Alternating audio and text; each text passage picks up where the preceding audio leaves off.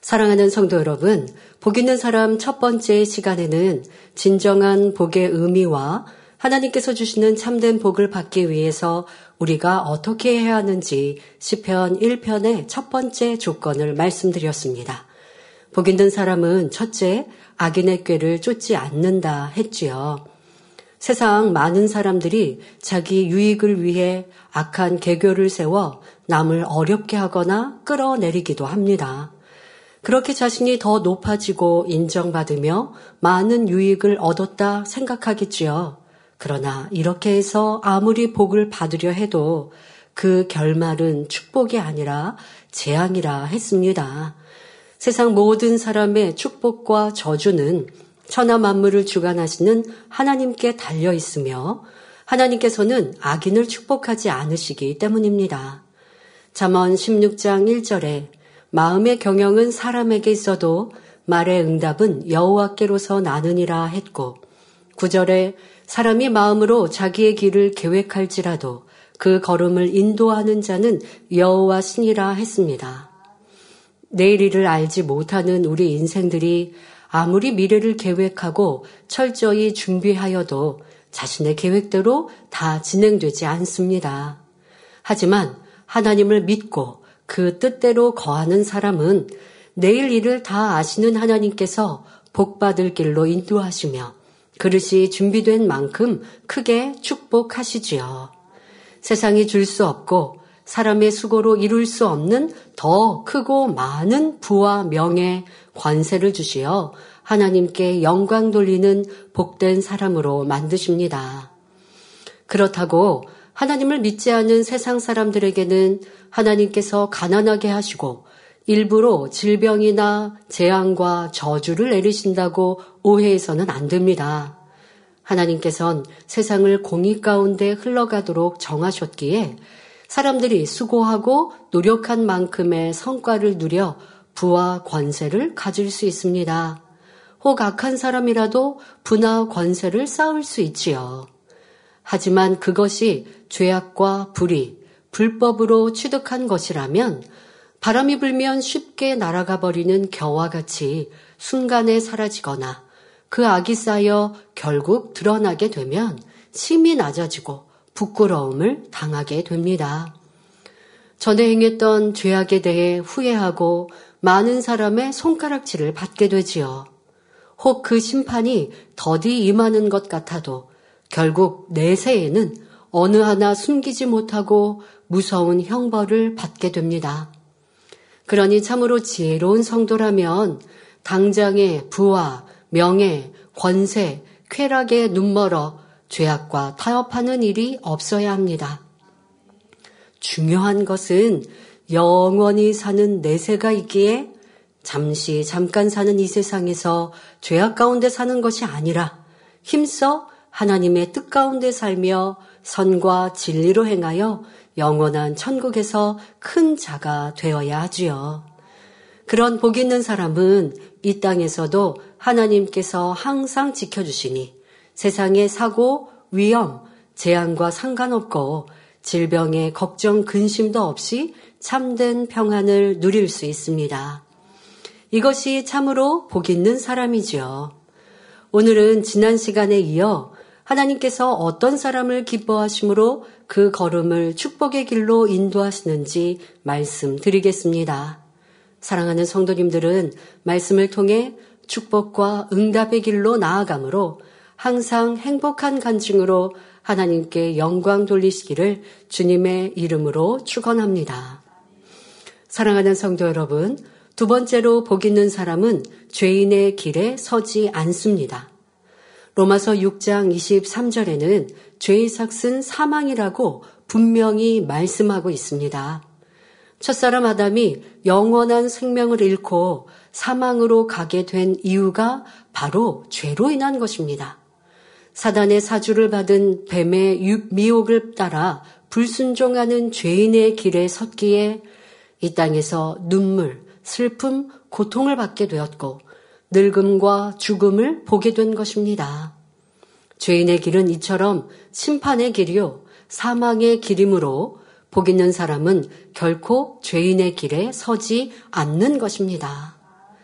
그런데 세상 사람들은 죄인이라고 하면 세상 법으로 규정되어 있는 것들을 행위적으로 어긴 사람을 말합니다. 아무리 남을 미워하고 죽이고 싶은 마음이 있어도 실제로 죽이지 않으면 세상에서는 죄인이라 하지 않습니다. 또 아무리 욕심이 많고 도적질할 마음이 있어도 실제로 훔치지 않았으면 그는 죄인이 아니지요. 그러나 하나님께서는 마음에 죄악을 품는 것만으로도 죄인이라 하십니다. 미움, 다툼, 시기, 질투, 욕심, 간음, 판단, 정죄, 이런 악이 마음에서 발동되는 것, 곧 육신의 일도 중심을 보시는 하나님 앞에서는 분명히 죄요, 죄인인 것입니다. 그래서 시편 66편 18절에 내가 내 마음에 죄악을 품으면 주께서 듣지 아니하시리라 하셨습니다. 곧 마음에 품는 것만으로도 하나님께서 외면하시는 것을 알려주고 있지요. 성도 여러분, 죄라고까지 하기는 아주 사소한 예를 들어볼 때 여러분 마음을 한번 테스트해 보시길 바랍니다. 새벽에 횡단보도를 건너야 하는데 빨간불입니다. 좌우를 보니 차도 안 오고 경찰도 안 보이는데 빨리 가야 되는 상황이라면 여러분 마음이 어떠신가요? 뭐 운전하시는 분은 운전대를 잡았을 때를 여러분들이 대입해서 생각해 보시면 되겠습니다. 아무도 보는 사람도 없으니 건너야겠다. 그런 마음이 들고 건너는 분도 있겠고 아니면 건너고는 쉽지만 교통법규에 위배되니까 안 건너야지 이런 분도 있을 것이고 건널까 말까 마음이 이렇게 두 마음을 품는 분도 있을 것입니다. 그러나 차가 오든 오지 않든 경찰이 있든 없든 누가 보든 보지 않든 우리 마음이 법을 어길 생각 자체를 하지 말아야 하지요. 세상 법도 어길 마음이 없어야 하고 더더욱 하나님의 법은 추워도 어길 마음이 없어야 합니다. 아무리 겉으로 볼 때에는 범죄하지 않은 것 같아도 이런 육신의 일들을 온전히 벗어버릴 때까지는 끊임없이 연단을 받게 됩니다. 그러니까 여러분들이 이런 말씀들을 꼭 기억해서 내가 왜 기도한다고 하고 충성한다고 하고 예배드리고 심는다고 하는데 치료받지 못하고 응답받지 못하고 축복받지 못할까? 나는 이런 마음의 소원을 가지고 은사 집회에 참석하고 작정 다녀올지라도 했는데 왜 내게는 응답이 없지? 라고 할 때 답답할 게 하나도 없어요. 이런 말씀을 주셨잖아요. 하나님께 죄의 담이 있으면 응답 못 받습니다. 그런데 죄의 담이 세상에서 말하는 행위적인 것만이 죄가 아니고 행위적인 것만이 죄의 담이 되는 게 아니잖아요. 내가 진리를 알면서도 마음, 생각에 여전히 육신의 일을 품고 있으면 이것이 하나님 앞에는 죄라 인정받을 수밖에 없으니 구하여도 응답받지 못하는 것이죠. 그 답답할 이유가 하나도 없죠. 이런 진리의 말씀을 여러분들이 안다면. 욥을 통해 이런 것을 잘 알 수 있지 않습니까? 욥은 행위적으로는 온전한 자 같았습니다. 그러나 아직 마음에 있는 근본의 죄성이 있고 독성이 있었기에 연단을 통해 그것을 발견하고 버려야 하나님의 온전한 축복을 주실 수 있죠. 그러니 이럴 때 그냥 감춰져 있거나 조용히 얌전히 내 죄성과 악의 모양이 가리워져 있을 때 이게 평안한 게 아니죠. 그래서 가끔은 초신자가 열심히 뜨겁게 신앙생활 한다 할지라도 그래서 야 저 사람은 믿음이 참 좋다. 누가 찔러도 짜증 안 내고 예전 같았으면 가정에 다툼이 일어났을 일인데 이제는 저렇게 다투지도 않고 너무 저분은 착하다. 그리고 또 스스로도 야 믿음의 단계를 들어보니까 야 네가 믿음의 4단계 5단계가 되네. 초신자가 이렇게 생각할 때 그것은 착각이라라고 말씀해 주셨죠. 왜? 마음에 있는 이러한 육신의 일은 그냥 내가 신앙생활 조금 했다고 해서 발견하고 버리는 게 아니거든요.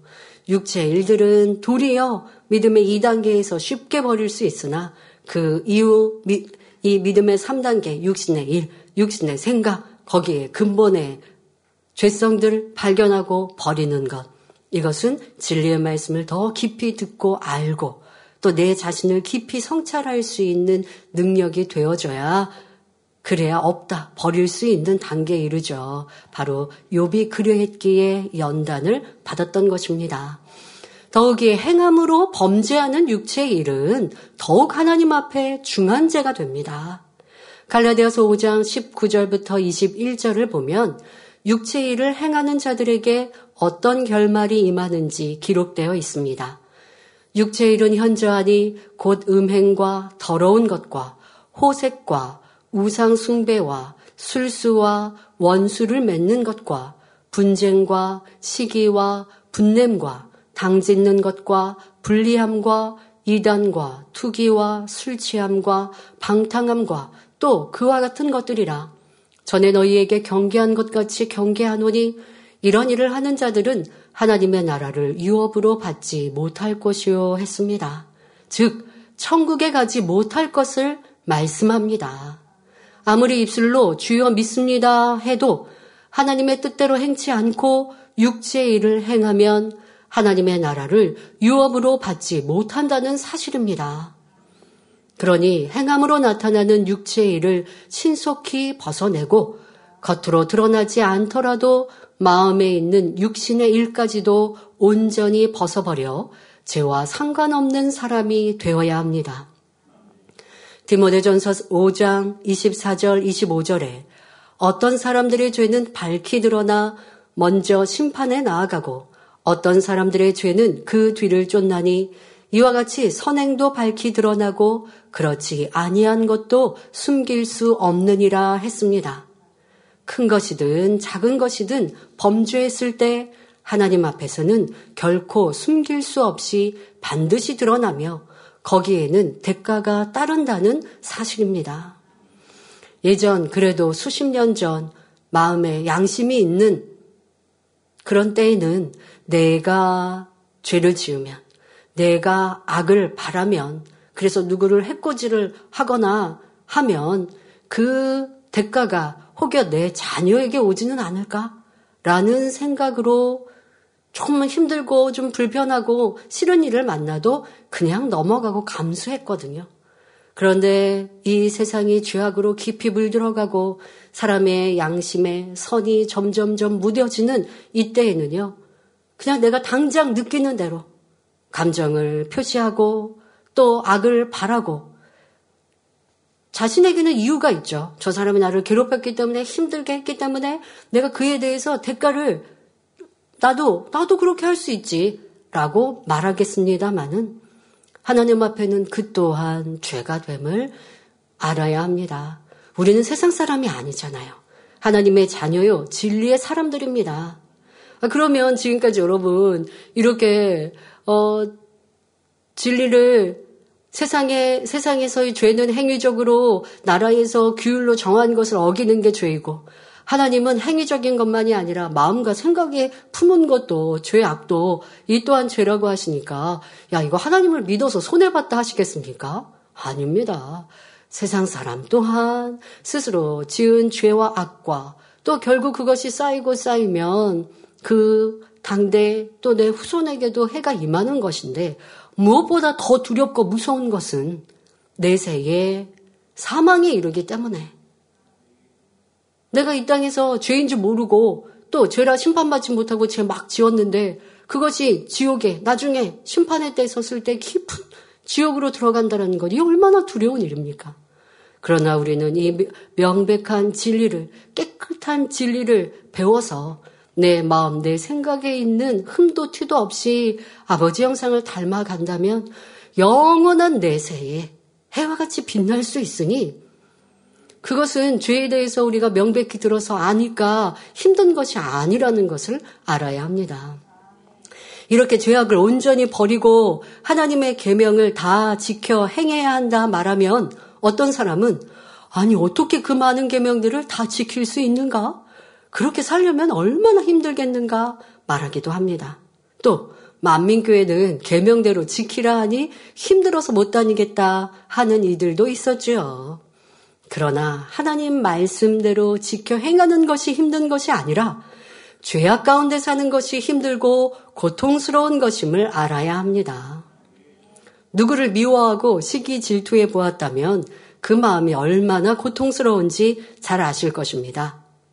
여러분도 그런 기억이 있으시죠? 누가 나를 괴롭히는 것 같으니까 생각만 해도 머리가 지끈지끈 아프고 입맛도 떨어지고 어, 저 사람이 나에게 이런 말을 했지 나를 이렇게 어, 찌르는 말 했고 건드리는 말 했고 내 흠을 드러내는 말을 했지 또 어떤 사람은 은근히 무시하는 말 하기도 하잖아요. 그때는 몰랐는데 뒤돌아서 보니까 아, 이런 의도가 있었구나 하면 이 속이 부글부글 끓어보십시오. 아, 참 이거 고통스럽지 않습니까? 그럼 그런 말을 들었으니까 부글부글 끓는다고요? 내 마음에 미움이 있고 감정이 있으니까 끓는 거지. 이런 감정 없으면 누가 악한 말을 했어도요. 상관없으면 되거든요. 저 이렇게 내 안에 죄악을 가지고 있는 것이 힘들고 괴로운 일입니다. 반면에 사랑하고 섬기며 매사를 선 가운데 생각할 때는 항상 마음이 평안하지요. 사울 왕이 다윗을 시기하여 죽이려 쫓아다니는 동안 그 마음은 얼마나 불안하고 곤고했겠습니까? 인정받고 뛰어난 사람만 보면 어, 나보다 저가 더 사랑받으면 어쩌나? 저가 내 왕위를 빼앗지는 않을까? 하여 끊임없이 미움과 시기가 끓어오르는 이런 악한 마음을 가졌으니 악신까지 들려 괴로움을 당해야 했지요. 또한 자기의 왕위와 영화를 유지하기 위해 하나님까지 거역하며 계속 범죄에 나감으로 결국 사울왕은 모든 것을 다 잃고 말았습니다. 이방 민족과의 전투에서 패하여 비참한 죽음을 맞았지요.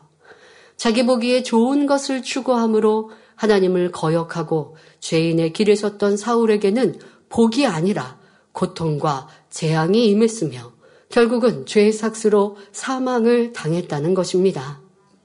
이와 반대로 다윗은 오랫동안 사울에게 생명을 위협받으면서도 시편 23편 1절에 여호와는 나의 목자시니 내가 부족함이 없으리로다 하며 너무나 감동적인 고백을 올립니다. 여러분, 이 고백을 올렸던 다윗, 그리고 사울 왕에게 쫓겼던 다윗은요, 짧은 시간도 아닙니다. 긴 시간을 너무나 큰 고통 중에 있어도 내가 죄악으로 인하여서 이런 고통을 당하는 게 아니잖아요. 또 나를 괴롭히는 사울 왕을 내가 미워하고 싫어하는 마음이 없으니 그 마음이 평안할 수 있었다는 것입니다. 시편 23편 4절에 내가 사망의 음침한 골짜기로 다닐지라도 해를 두려워하지 않을 것은 주께서 나와 함께 하심이라 주의 지팡이와 막대기가 나를 안위하시나이다 하며 오직 하나님만 우려하여 평강을 누리는 것을 볼 수 있습니다. 악한 사람이 아무리 괴롭히고 힘들게 해도 자신은 악을 행치 않고 오직 진리 가운데 행하니 마치 푸른 초장과 물가에 뛰노는 양떼와 같이 항상 평강과 기쁨이 샘솟았던 것입니다. 이렇게 죄인의 길에 서지 않았던 다윗이기에 결국 이스라엘의 왕이라는 복된 자리에 섰을 뿐 아니라 그 후손들까지도 다윗의 이름으로 복을 받아 하나님 앞에 은총을 입게 되었지요.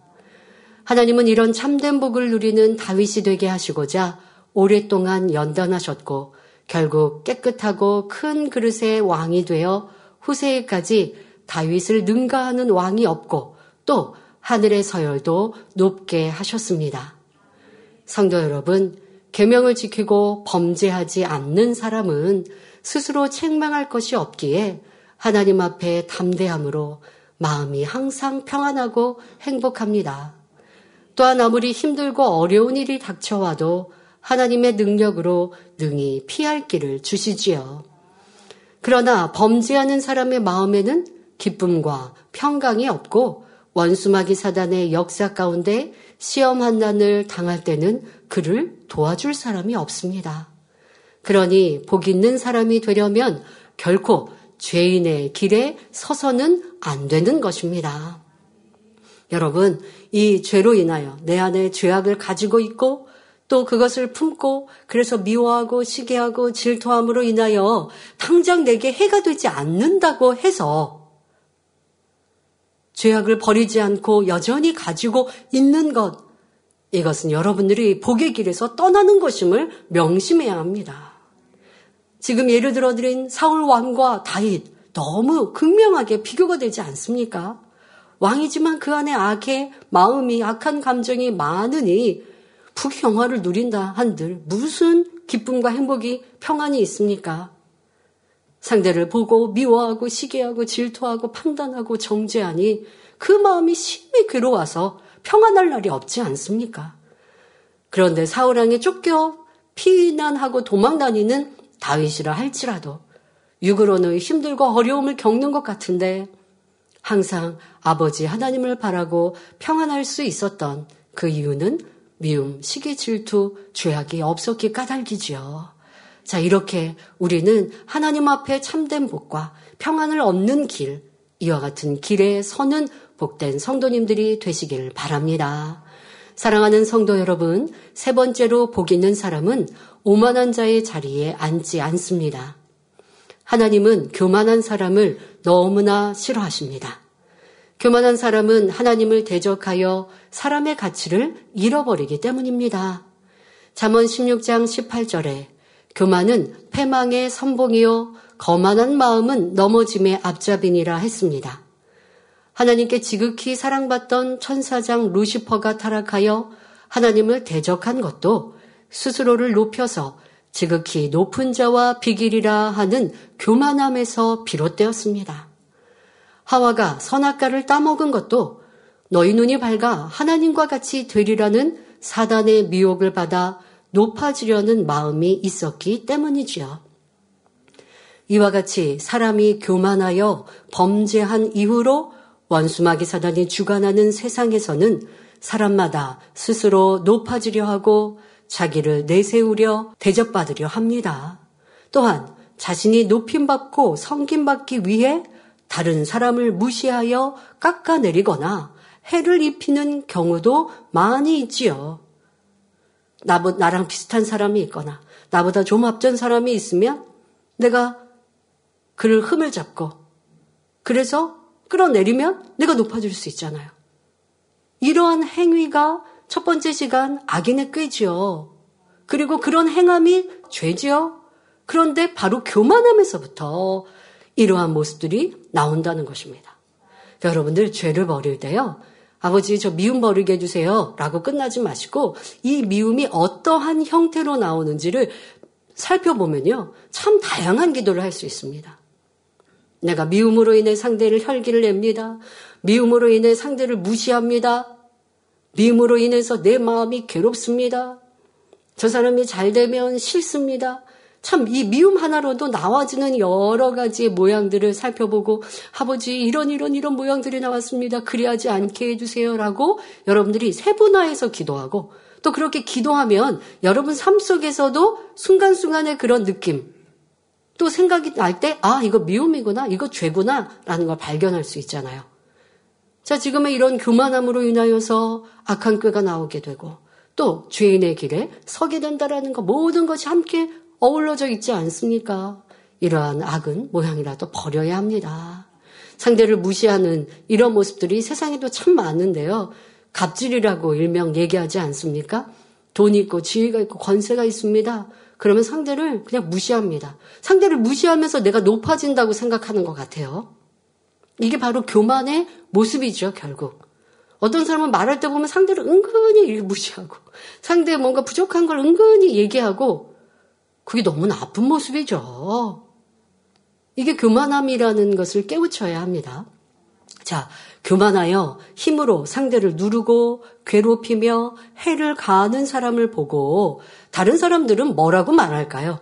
자기 스스로는 아 내가 저 사람을 이렇게 누르니까 그리고 상대방이 내 앞에서 꾹뻑하고 어 그렇게 순종하는 것처럼 보이니까 나는 높아졌어 라고 스스로는 생각하겠지만 이러한 모습을 보는 다른 사람들의 마음은 어떠할까요? 뒤에서는 욕하며 싫어하고 마음에서는 무시합니다. 상대에게 힘이 있기 때문에 어쩔 수 없이 고개를 숙이지만 마음으로는 심히 미워하지요. 이런 권세, 힘이 무슨 자랑이요? 존경할 모습이겠습니까? 여러분들, 그래서요, 어디 우리가 평상시의 삶 속에서도요, 식당이라든가 어떤 물건을 구입을 한다든가 할 때도요, 항상 섬김의 모습들을 가지면 좋겠습니다. 여러분들이 뭐를 이렇게 뭐 구입을 한다. 내 돈을 내고 구입을 하니까 내가 갑이고 뭐 종업원은 을인가요? 모두를 다 섬겨야 되는 대상이죠. 그런데 그럴 때 쉽게 함부로 할 때가 있죠. 아, 저 사람 나에게 서비스를 해주고 나는 돈을 지불하는 사람이니까 하고 함부로 말하고 지시하고 또 내가 원하는 것처럼 되어주지 않으면 짜증스럽게 말하고 무시하는 말하고 이런 것 자체가 교만한 사람의 마음에서 비롯된 것이죠. 그러니까 여러분들 주변에 가까운 가족과 함께 일하는 사람들은 물론 섬겨야 되지만 나랑 상관없는 사람도 저 지나가는 사람에게도 항상 섬길 수 있는 모습 이것이 주님의 모습 진리입니다. 사람들은 자신이 멸시를 받거나 무시받는다고 느끼면 심히 고통을 받습니다. 그런데 이 또한 높아지고 성김받고자 하는 마음이 있기 때문이지요. 내가 무시당해 고통스러웠으니 다른 사람을 섬기면 좋겠습니다. 이제 그러면. 그런데 반대로 어떻게든 높아져서 섬김 받으려 하며 상대를 더 괴롭히는 경우도 많습니다. 여러분, 여러분 누가 무시하면 좋은 분 하나도 없을 거예요. 그러면 싫으면 나도 상대를 무시하면 안 되잖아요. 그런데 내가 무시당해서 기분 나빴으면요. 반대로 나도 조금 위치가 높아지거나 뭔가 부여함이 생기면 나도 상대를 무시합니다. 자, 이게 우리 인생에 얼마나 안 좋은 모습인지, 비진실한 모습인지요. 교만하여 스스로 높이는 사람은 반드시 낮아지며, 겸손하여 자신을 낮추는 사람은 반드시 무사람의 마음에 인정을 받아 높임을 받습니다. 이는 해가 동에서 떠서 서쪽으로 지는 것처럼 틀림없이 이루어지는 진리의 법칙인 것입니다. 누가복음 14장 8절부터 11절에 내가 누구에게나 혼인잔치에 청함을 받았을 때에 상좌에 앉지 말라. 그렇지 않으면 너보다 더 높은 사람이 청함을 받은 경우에 너와 저를 청한 자가 와서 너더러 이 사람에게 자리를 내어주라 하리니 그때에 내가 부끄러워 말석으로 가게 되리라. 청함을 받았을 때에 차라리 가서 말석에 앉으라. 그러면 너를 청한 자가 와서 너더러 벗이어 올라앉으라 하리니 그때에야 함께 앉은 모든 사람 앞에 영광이 있으리라 하신 예수님의 말씀이 나옵니다. 그러면서 결론적으로 무릇 자기를 높이는 자는 낮아지고 자기를 낮추는 자는 높아지리라 하셨지요. 예수님의 말씀이 진리입니다. 이렇게 행하면 됩니다. 마음 중심에서 낮아지려고 하면 아버지 하나님이 높여주시지요. 사랑하는 성도님들, 우리 목자님은 얼마나 겸손하셨는지, 세계의 뭐, 많은 당회자님을 기억하는 모든 분들이라 해도 과언이 아닐 정도로 당회장님의 겸손함을 칭찬하지 않습니까? 우리가 기억하고 있는 당회장님의 그 겸손한 모습 참 많습니다만은 90년대 교계 활동하실 때 그리하셨습니다. 어, 당회장님께서 행사 순서를 맡으시니까 자리가 이렇게 지정되어 있죠. 그런데 자리가 중간에 잡혀 있으면 너무 민망해 하십니다. 그런데 어떤 경우는 순서자의 이름이 이렇게 붙어, 의자에 붙여 있지 않을 때가 있습니다. 그러면 목자님은 어떻게 하십니까? 맨 끝에 가서 앉으십니다. 바로 예수님께서 가르쳐 주신 그대로 꼭 가르쳐 주셔서가 아니라 섬기는 마음이 있으니 겸손하니 그렇게 행하시는 거죠. 또 당인자님께서는 어떠하셨습니까? 부한 사람에게는 친절하고 환자나 가난한 사람에게는 하대하셨습니까? 우리 그런 모습 본 적 없습니다. 어린 소자, 노약자라 할지라도 함부로 대하지 않으셨지요? 어린아이에게도 항상 그들의 눈높이에 맞춰서 섬겨주셨습니다. 가정에서도 항상 자녀의 입장을 배려하시고 먼저 섬겨주셨습니다. 만약에 저희 자녀들의 방을 들어오실 때도요, 예전에는 한 기층, 같이, 사택이 같이 한 층에서 각자의 방에서 생활할 때도요, 그때는 저희가 어렸을 때죠. 학창 시절 일 때죠. 당회장께서 저희 방을 들어오셔도 그냥 문 벌컥 열고 들어오시는 법 없으십니다. 항상 노크하고 들어오시죠. 아빠인데 자녀, 딸이고 또 학생인데 성인도 아닌데 항상 이런 것들이 섬기시는 모습입니다. 그러면 가족만 섬기셨나요? 주변의 모든 일꾼들도 똑같이 살피시며 그들이 힘들 때, 어려울 때 도와주시기를 원하셨고 얼굴 표정이 혹시 성령의 충만함이 없거나 한다면 왜 그런지 살피시는 영육간에 섬기시고 살피시는 목자님을 기억합니다. 자기를 낮추, 낮추는 자는 높아지리라 예수님께서 하셨는데요. 낮아지라는 것은 열심히 섬기며 희생하라는 것입니다.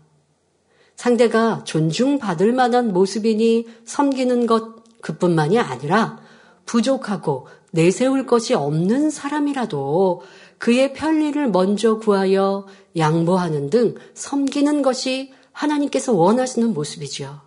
여러분, 낮아진다? 그리고 섬긴다? 라고 하는 것에 대해서 여러분들 스스로가 어떻게 행해야 되는지 또한 생각해 보셔야 합니다. 앞서 말씀드린 대로 내가 가까운 사람들에게는 낮아지는 것 같고 섬기는 것 같은데 나를 모르는 사람 아니면 무슨 세상에서 살아가면서 너는 내가 함부로 상대방에게 대한다. 이 또한도 교만한 모습이라 기억하셔야 할 것이고요. 그리고 섬길 때에 내가 사랑할 만한 사람을 사랑하는 건 세상 사람도 악인도 그래야 합니다. 그러나 진리는 그 사람이 사랑받을 만한 모습이 없어도 사랑하는 것 이렇게 가르쳐 주셨지요. 상대가 부족합니다. 때로는 악합니다. 목소리도 큽니다. 자기 유익만 구합니다. 나는 섬겨준다고 섬겨주는데 상대는요, 자기 유익만 구해요. 그런 사람이라 한다 할지라도 나는 진리의 사람이기 때문에 생각할 때는, 야, 저 사람은 섬길 만한 이유가 하나도 없는데? 섬길 만한 이유는 내가 진리의 사람, 하나님의 말씀대로 행하기 때문인 것입니다.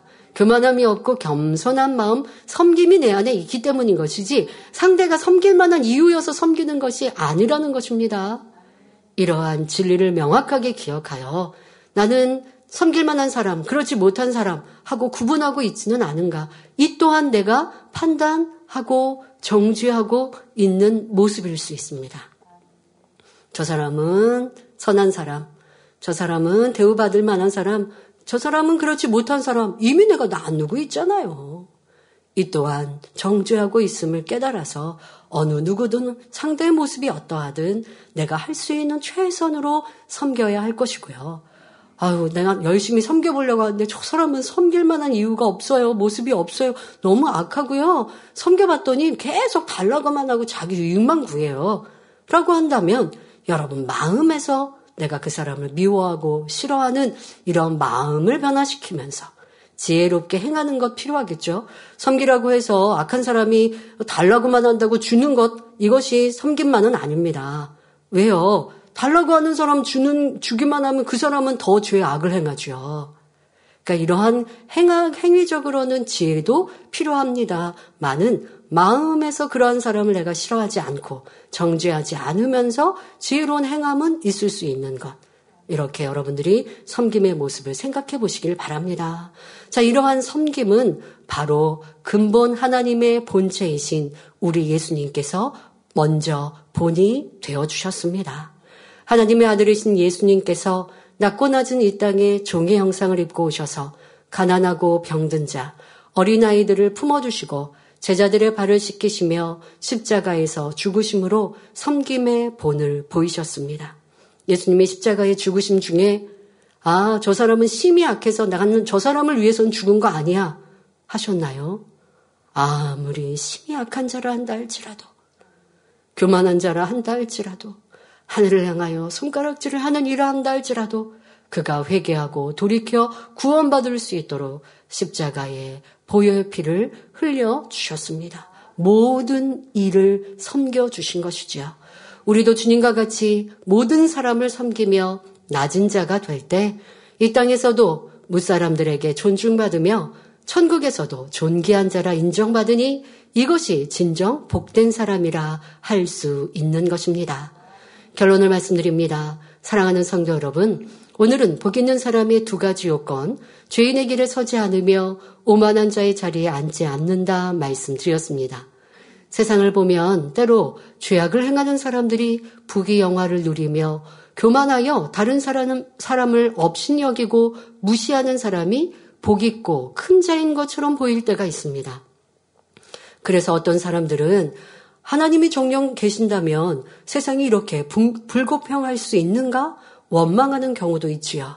그러나 시편 37편 1절 2절에 행악자를 인하여 불평하여 하지 말며 불의를 행하는 자를 투기하지 말지어다. 저희는 풀과 같이 속히 배임을 볼 것이며 푸른 채소같이 쇠잔할 것이미로다 했고 10절에 잠시 후에 악인이 없어지리니 내가 그곳을 자세히 살필지라도 없으리로다 했습니다. 행악자들이 비록 번성하는 것처럼 보일지라도 세월이 지나고 나면 마치 마른 풀과 같이 쇠하며 그들의 영화는 흔적조차 없이 사라지게 된다는 사실입니다. 그런다고 해서 저 사람은 행악자이니까 때가 되면 망할 거야 하며 언제 망할까? 이런 악한 마음도 절대로 품어서는 안 됩니다. 그런 사람이라도 회개하기를 변화되어 잘 되기를 기도해 주어야 합니다. 여러분이 이런 선을 이루면 하나님의 지극한 사랑을 입을 수 있습니다. 분명히 죄악에 대한 심판은 이루어집니다. 혹여 악한 사람들이 이 땅에서 죄값을 다 치르지 않는다 할지라도 더욱 무서운 것은 그 생명이 다한 후에 영원한 심판의 불에서 고통을 받는다는 것입니다. 그러니 우리는 결코 눈앞의 이익을 위해 악인의 꾀를 쫓거나 죄를 지어서도 안 됩니다. 또한 세상 사람은 스스로를 높여야 다른 사람이 나를 무시하지 않는다 생각하지만 하나님의 자녀라면 진리의 말씀대로 더 낮아지고 섬기는 사람이 되어야 합니다. 앞서 말씀드린 것처럼 내가 섬기는데 상대는 나에게 계속 악으로 나오고 더 달라고 하는데요. 라고 한다면 여러분들의 행함에서의 지혜 또한 필요한다는 것 기억하시고 그러나 무엇보다 중요한 건 내 마음에 불편하고 싫으면서 하나님 말씀에 섬기라고 하셨으니까 섬기니 상대가 변하지 않는 거고요. 내 마음에서 상대를 무조건적으로 섬기면서 방법과 행위적으로는 지혜롭게 한다면 상대를 내 선을 통해 하나님께서 상대의 마음을 변화시켜 주실 수 있는 것이고 상대가 변화될 모습이 아니라면 아버지는 또 피하게 하시는 것이고요. 자, 오직 하나님을 의뢰하여 선을 행하고 진리를 힘써 지킴으로 하나님께서 여러분을 지키시고 축복하시어 가정, 일터, 사업터에 축복만 임하시기를 주님의 이름으로 축원합니다. 할렐루야 전능하신 사랑의 아버지 하나님 이 시간 기도받는 모든 성도님들 위해 안수하여 주옵소서 GCN 방송 시청자들이 인터넷과 화상을 통해 기도받는 지교회와 지성전 그리고 전 세계 하나님의 자녀들 위에도 시공간을 초월하여 역사하여 주시기를 원합니다. 믿어지는 믿음을 주시고 부정적인 생각과 의심의 세력을 물리쳐 주옵시며 모든 시험 환란도 물리쳐 주옵소서. 머리부터 발끝까지 오장육부 뼈 마디마디 온몸의 신경 조직 세포 등 아픈 곳마다 성령의 불로 불로 태우시고 근본의 빛으로 역사하여 주옵소서.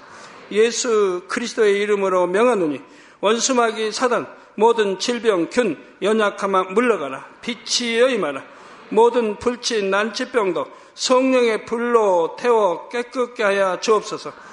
말라리아를 비롯한 모든 풍토병도 물리쳐 주옵소서. 감기, 기침, 열, 몸살, 독감 등 각종 유행성 질병도 다 물러가라. 어떠한 유행성 질병 균도 틈타지 않게 지켜 주옵소서. 위암, 폐암, 간암, 유방암, 자궁암, 대장암, 피부암 등 각종 암과 에이즈, 백혈병, 뇌졸중, 고혈압, 저혈압, 심장병, 폐병, 위장병, 당뇨, 부인병, 피부병, 갑상선 질환과 모든 염증도 깨끗게 하여 주옵소서. 소아마비, 중풍, 관절염, 디스크도 온전케 하여 주옵소서. 요통, 두통, 신경통을 비롯한 모든 통증은 사라질지어다.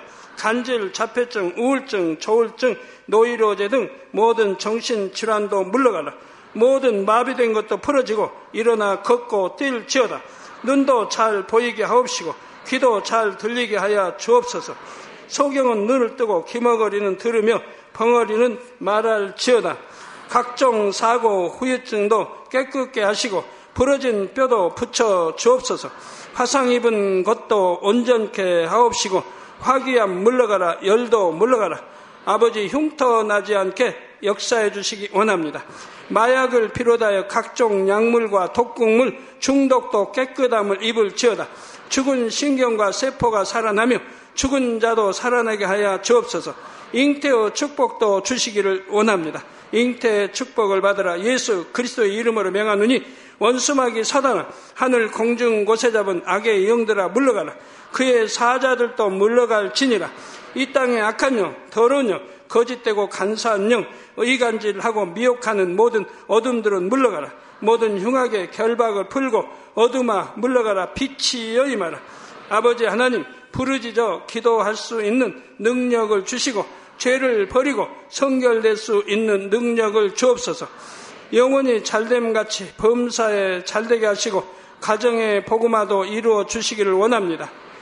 한 주간도 모든 사고와 재앙으로부터 지켜주시고 불통이 없는 형통한 삶을 살 수 있도록 축복해 주옵소서. 성령의 불담으로 천군 천사와 주님의 불꽃 같은 눈동자로 모든 하나님의 자녀들과 가정, 일도, 사업들을 지켜주시기를 원합니다. 학생들에게 지와 명철을 더하시고 공부할 수 있는 뜨거운 마음과 열정도 더하여 주옵소서. 마음과 생각을 세상에 빼앗기지 않도록 지키시고 하나님을 뜨겁게 사랑하는 학생들로 축복하여 주옵소서. 하나님의 자녀들이 먹으나 마시나 입으나 무엇을 하든지 하나님 앞에 영광 돌리는 삶이 되게 축복하여 주시기를 원합니다. 나는 하나님을 만났노라, 체험했노라, 응답 받았노라, 축복 받았노라, 간증하는 입술이 되게 역사해야 주옵소서. 아버지 하나님 감사합니다. 홀로 영광 받으옵소서. 우리 주 예수 그리스도의 이름으로 기도하옵나이다. 아멘.